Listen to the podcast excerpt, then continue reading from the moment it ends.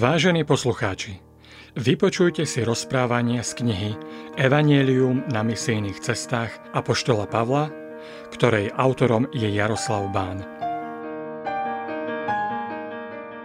Evangelium ako dobrá správa o Ježišovom dokonalom diele pre človeka je fascinujúca skutočnosť meniaca život ľudí. Deje sa tak už 2000 rokov a moc Evanielia nie je vyčerpaná ani ničím prekonaná.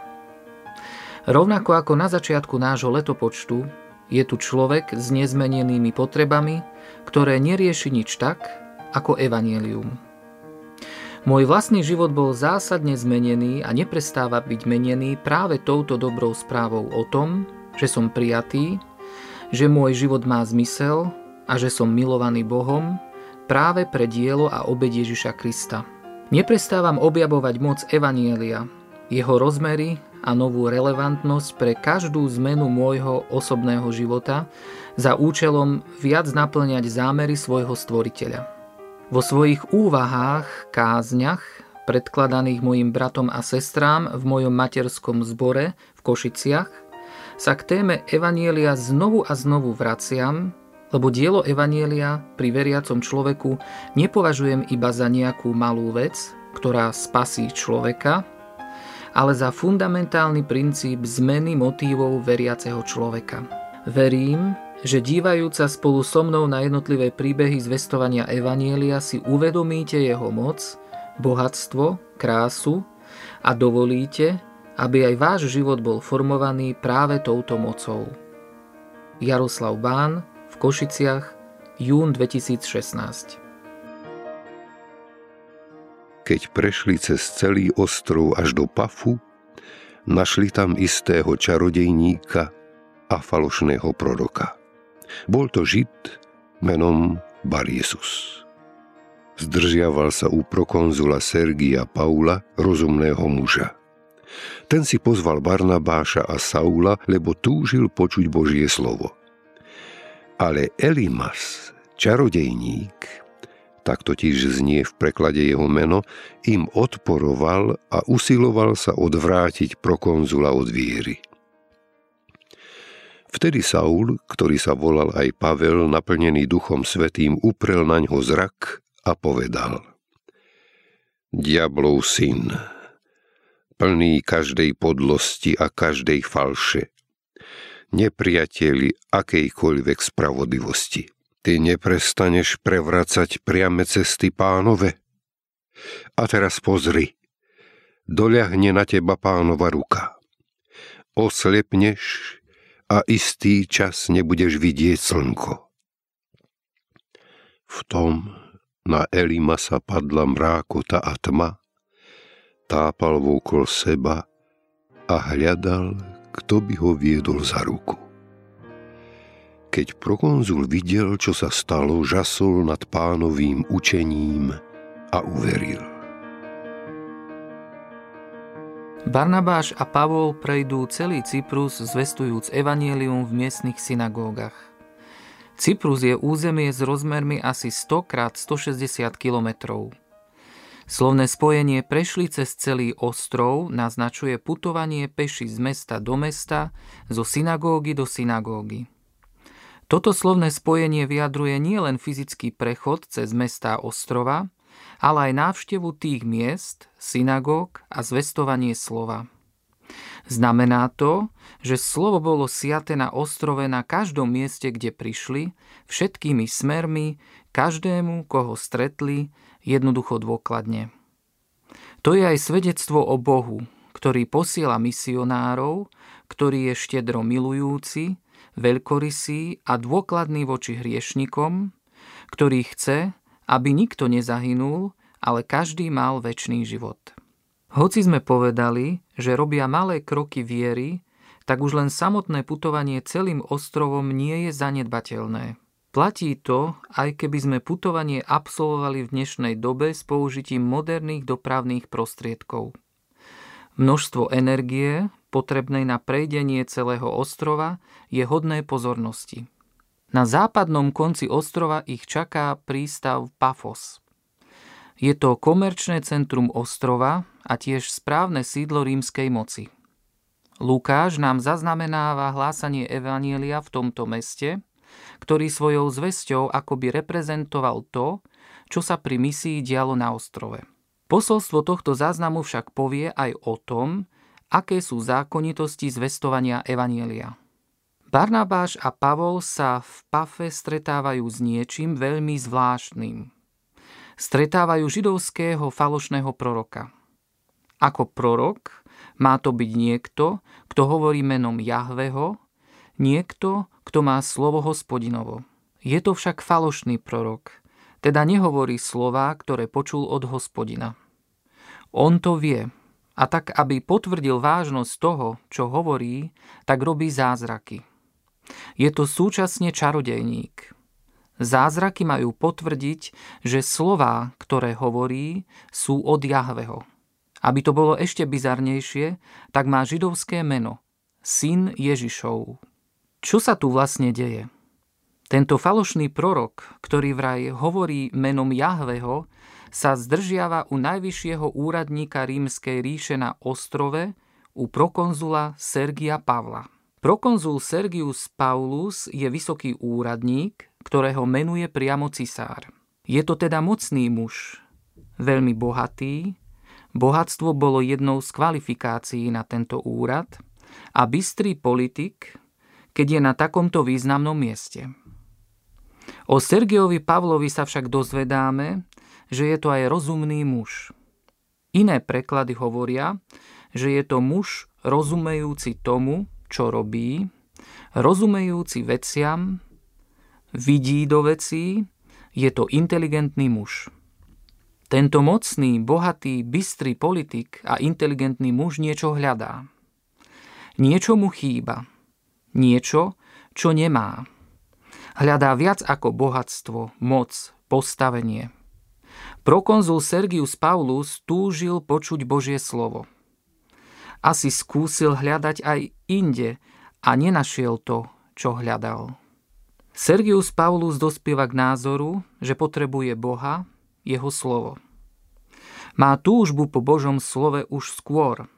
Jeho hľadanie je zrejme dôvodom, že sa pri ňom zdržiava syn Ježišov, prorok, ktorý hovorí, že má Božie slovo.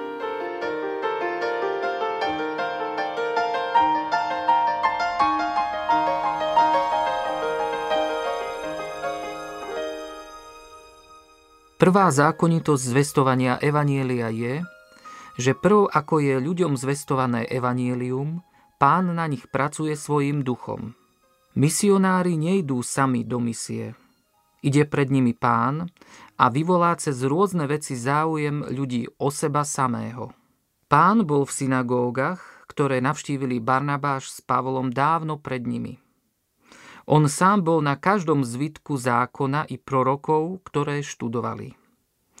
Pán bol aj v prokonzulovom dome pred Barnabášom a Pavlom. Prv než tam prišli, ukazoval Sergiovi Pavlovi, ako potrebuje čosi oveľa viac ako má a tým ho ťahol k sebe. Aj tí najbystrejší ľudia, ponechaní sami na seba, sú v samozničujúcom nebezpečenstve, že keď ide o Božie veci, môžu byť oklamaní falošnými prorokmi. No vybrali by ste si poradcu, ako bol Bar Jezus? Pustili by ste si ho tak blízko k sebe? Už tu tak vyzeralo, že Bar Jezus oklame Sergia Pavla, avšak ľudia, ktorí skutočne hľadajú Boha a jeho slovo, nájdu ho. Nebudú oklamaní. Boží duch je tu znova a nedá pokoj prokonzulovi, aby neostal spokojný so slovom, ktoré počuje od svojho poradcu a proroka. Boží duch pracuje ešte pred misionármi.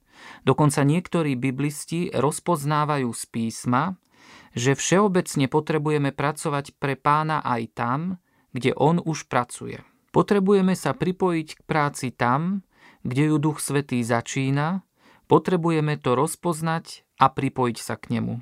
Až doteraz nebol žiaden problém medzi prorokom a prokonzulom. Bar sa teší priazni najmocnejšieho muža ostrova, má možnosť ho ovplyvňovať a ťažiť z toho.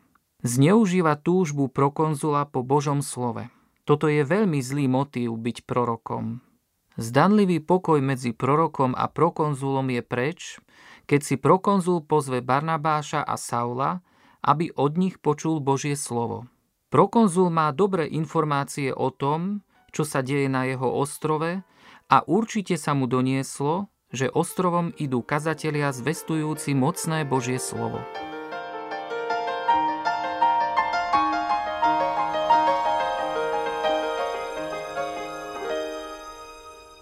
Tu sme svedkami druhej zákonitosti zvestovania Evanielia, ktoré je zvestované v moci Ducha Svetého. Satan, prekrúcajúci Božie slovo, sa protiví, duchovný boj začína. Tento falošný prorok odporoval Barnabášovi a Pavlovi a usiloval sa odvrátiť prokonzula od viery, teda od obsahu toho, čo mu bolo zvestované. Duchovný boj pri zvestovaní Evanielia narastá medzi Bariezom a misionármi, medzi Bariezom a prokonzulom. Nevieme, čo všetko robil Bariezus, ale z Pavlovej reakcie, že je to diablov syn plný každej podlosti a každej falošnosti, nepriateľ akejkoľvek spravodlivosti, je jasné, že to mohla byť kombinácia intrík, čarov, spochybňovania Pavla a Barnabáša či inej podlosti, ktorej bol schopný človek vidiaci, ako sa mu pomedzi prsty stráca jeho vplyv na prokonzula. Učíme sa tu aj o tom, že ide o duchovný boj Barieza, mysliaceho si, že stráca pravdu hľadajúceho prokonzula. Veľmi zvláštne na zvestovaní Evanielia na prvej misijnej ceste je, že ľuďom je zvestované to, čomu už nejakým spôsobom veria. Tu sú tie dve skupiny veriacich zo synagóg. Izraeliti, aj tí bohabojní, teda pohania, ktorí sa pridali k Židom. Aj keď budú Pavol a Barnabáš zvestovať evanielium veriacim, prežijú duchovný zápas. To je veľmi dôležitý poznatok o evanieliu. Predtým, ako sme uverili Evanieliu, prv ako sme boli premienianí Evanielium, Satan sa odvažuje bojovať duchovne existencionálny boj o našu dušu. Robí tak nezávisle od toho, čo vieme zo zákona, prorokov či nového zákona.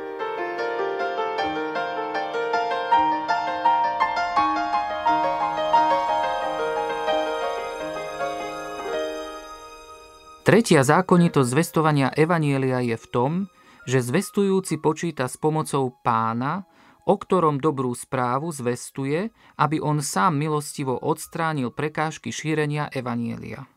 Zvláštne slovo Pavla voči čarodejníkovi a teraz pozri, doľahne na teba pánova ruka, to krásne vyjadrí. Na tú jedinečnú ruku pánovu sa Pavol a Barnabáš spoliehajú a aj teraz ju volajú na pomoc.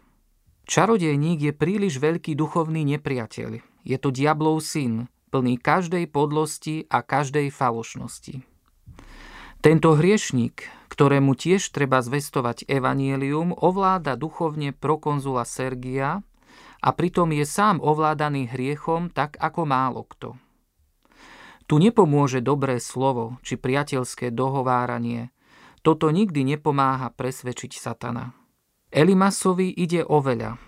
O jeho postavenie u prokonzula, o jeho vplyv na prokonzula a cez neho na ďalších ľudí. Jediný, kto môže odstrániť túto prekážku zvestovaniu Evanielia prokonzulovi, je pán, je ruka pánova.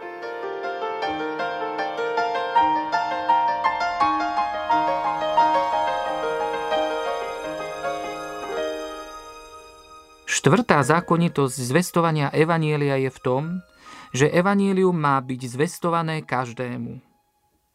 Celkom dobre rozumieme, že Evanielium bolo pre všetkých, ktorí ho počuli v synagógach na celom ostrove Cyprus. Rozumieme aj tomu, že malo byť zvestované prokonzulovi. Jedinečnosť Evanielia zvestovaného na Cypre je aj v tom, že ono je aj pre diablovho syna. To, že Pavol privoláva na pomoc pri odstránení prekážky Evanielia pánovu ruku, hovorí o tom, že Pavol tomu rozumel. Žiada pánovú ruku, aby bola milostivá. Pozri na tie jedinečné slova. Oslepneš a istý čas nebudeš vidieť slnko. Diablov syn Elimas si zaslúžil ďaleko väčší trest z pohľadu Božej spravodlivosti. Židovský falošný prorok, ktorý zneužíva podlým spôsobom slova od hospodina, si nezasluhuje nič iné ako smrť. Ale on zostane iba slepý. A ešte k tomu iba na istý čas. To nie je nič iné ako milosť. Elimas dostane čas na pokánie, na hľadanie. Až doteraz sa snažil manipulovať a viesť prokonzula, pričom sám bol manipulovaný hriechom. Slovo v tom na Elimasa padla mrákota a tma, tápal vôkol seba a hľadal, kto by ho viedol za ruku, bude znamenať, že bude mať čas, aby ho viedol niekto iný ako jeho vlastný hriech. Potrebuje prestať vidieť veci tak, ako ich videl predtým, a aby v tej svojej fyzickej temnote našiel milosť uvidieť Ježiša Krista, ktorému sa tak protivil. Možno mu v tom niekto pomohol. Nevieme. Vieme však, že dostal čas uvidieť Boha tak, ako nikdy predtým.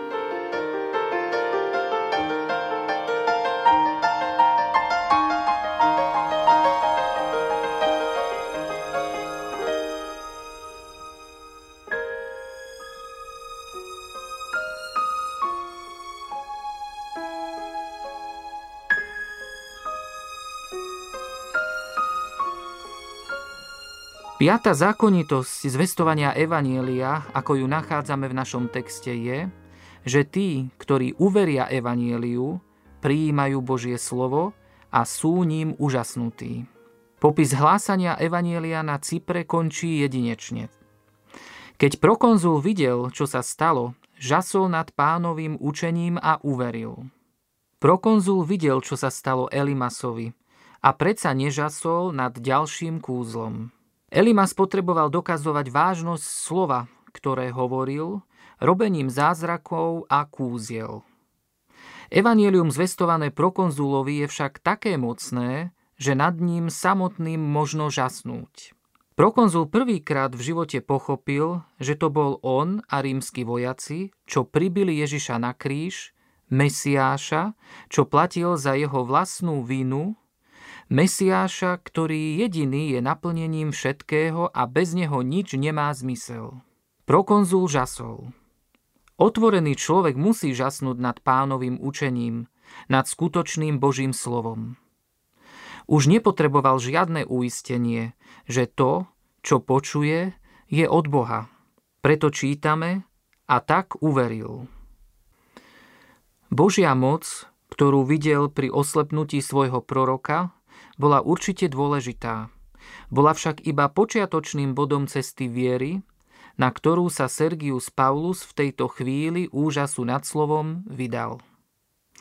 Sergius Paulus chcel počuť Božie slovo a teraz prvýkrát ho počul skutočne od Boha tak, že mu uveril.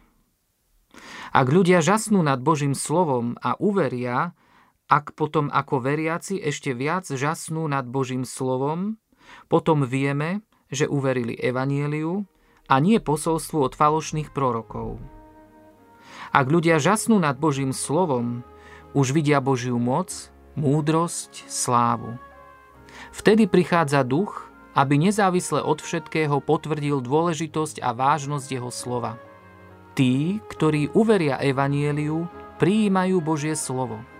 Sú ním úžasnutí ešte raz – keď prežijú, ako ich práve Božie slovo mení mocou, ktorá pochádza iba z radosnej správy o Kristovej láske.